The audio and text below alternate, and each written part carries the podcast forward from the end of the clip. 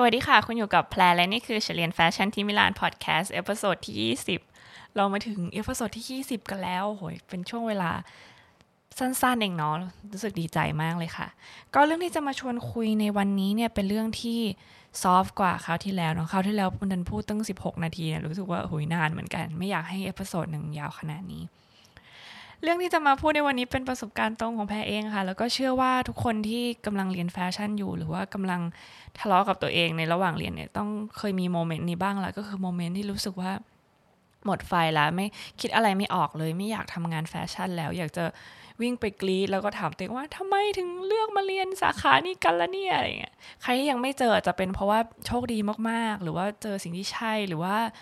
เอออาจจะยังเพิ่งเริ่มต้นหรือเปล่าแบบอยู่ปีหนึ่งอะไรเงี้ยเจอทีสิแล้วอาจจะมี moment นี้ก็ได้นะคะ แต่แพรเนี่ยคือมีตั้งแต่แบบ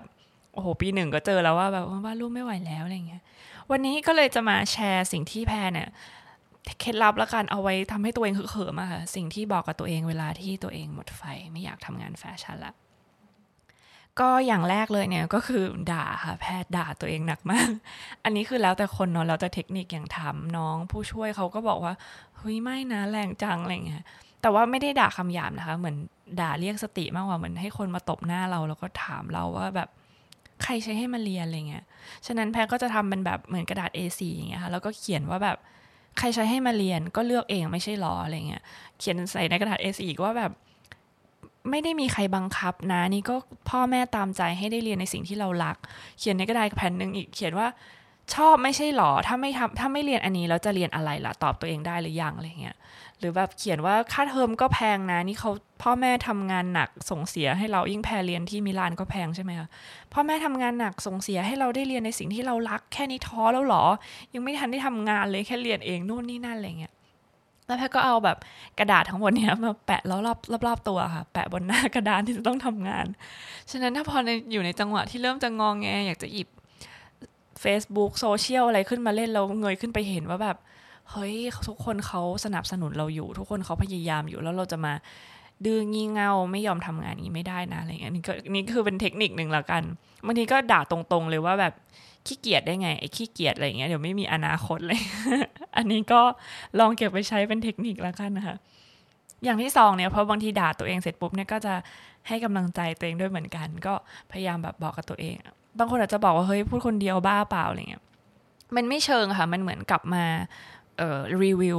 กลับมาทบทวนความคิดของตัวเอง แล้วก็พยายามถามตัวเองจริง ๆ ว่าเออสิ่งที่เราทำอยู่ตรงนี้เราเราชอบมันใช่ไหมเฮ้ยถ้า you ไม่ทำงานแฟชั่น ถ้า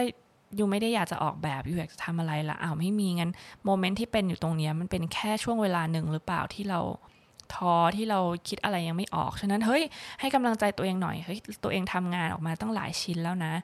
วาดรูปที่ออกมาอาจารย์ก็โอเคนี่ เราก็แฮปปี้กับผลงานของเรานี่ ให้กำลังใจว่าเราทำได้ เดี๋ยวที่เราคิดไม่ออกเนี่ยเดี๋ยวเราก็จะออกมาจะเย็นๆอะไรเงี้ยก็อย่างที่สองให้กำลังใจเนาะ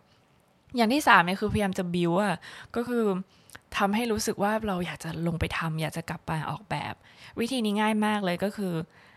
เปิดภาพไอดอลอะไรเงี้ยคือเรารู้สึกว่า กลับไปนั่งคิดถึงตอนแรกที่ทำไมถึงอยากจะเรียนออกแบบ แล้วเราเจอเสื้อผ้าที่เราชอบ เรามีดีไซเนอร์ในดวงใจเราเราฝันเห็นตัวเองว่าอยากจะ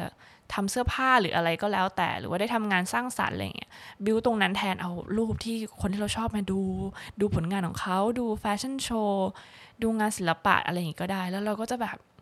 รู้สึก inspire เล็ก ๆ รู้สึกได้รับแรงบันดาลใจได้กำลังใจว่า วันหนึ่งเราอาจจะเป็นเหมือนคนแบบนั้นได้เนาะฉะนั้นตอนนี้ที่เรากำลังท้ออยู่มันเป็นมันเป็นเรื่องธรรมดา มันเป็นความยากลำบากที่ทุกคนต้องเจอ แล้วถ้าเกิดเราพุชตัวเองได้เนี่ยเราก็จะมีวันนั้นอะไรเงี้ยอันนี้ก็เป็นโปรเซสที่3บิวบิวบิวอย่างสุดท้ายนี่ก็คือเหมือนอารมณ์ประมาณตามใจแล้วกันค่ะพใช้คำว่าปลอบแล้วกันตามใจตัวเอง เอ้ยเหนื่อยใช่ปะเหนื่อยทั้งนั้นไปนอนก่อนไหม หรือว่า รู้สึกว่าเฮ้ยนี่มันเราไม่ได้ให้รางวัลกับตัวเองเลยออกไปกินข้าวอร่อยอร่อยสักมื้อ หรือออกไปซื้อเสื้อใหม่สักตัวอะไรเงี้ยไม่งั้นก็ไปอาบน้ำแล้วก็พยายามแบบ อันนี้เหมือนมันก็ดูตลกนะแต่ว่าอาบน้ำพยายามแต่งตัวดีๆอะไรเงี้ยบิวสร้างบรรยากาศให้เรารู้สึกว่าเออวันนี้ฉันฉัน fresh ฉันสดชื่น ฉัน happy แล้วก็เราก็เราก็จะได้กลับมา fight กับงานที่เราทำ ก็นี้เป็น episode สั้นๆแล้วกันค่ะ ก็มีทั้งหมดแค่ 4 ข้อก็คือ1 เออด่าดึงสติตัวเอง อย่างที่สองก็คือให้กำลังใจตัวเองว่าเฮ้ยเราทำได้ อย่างที่สามบิวสร้างอารมณ์ว่าเออมีไอดอลที่อยู่ในดวงใจของเราเราอยากจะเป็นให้ได้อย่างเขา แล้วอย่างสุดท้ายก็คือ ตามใจตัวเองสักนิดปลอบตัวเองหน่อย ให้ตัวเองได้พักสี่อย่างนี้เป็นสิ่งที่ได้ผลกับแพรมาตลอด แล้วมันก็ไม่ได้หมายความว่ามันจะหายไปนะคะ ความท้อแท้ ความเหนื่อย ความรู้สึกเล็ก ๆ ที่รู้สึกว่าโอยไม่ไหวแล้วอะไรเงี้ยมันก็จะเข้ามาตลอดโดยเฉพาะตอนที่เราไม่ได้นอนนะคะวันที่ต้องโต้รุ่งอะไรเงี้ยซึ่งสี่ข้อเนี้ยก็แพรก็เอามา balance ใช้มากใช้น้อยตลอดเวลาก็จนทำให้เรียนจบออกมาได้ happy ละกัน ถึงทุกวันนี้ในการทำงานยอมรับว่าไม่ไม่เครียดเท่ากับตอนที่เรียนด้วยความที่เราเป็นเป็นฟรีแลนซ์แล้วเราก็ทำเพจด้วยอะไรด้วยเราบริหารเวลาเองได้ มันก็จะไม่ต้องใช้เยอะขนาดนี้ แต่ใครที่รู้สึกว่าตัวเองยังต้อง ออกแบบงานสร้างสรรค์เจอ deadline หนักๆลองเอาไปใช้กันได้ค่ะ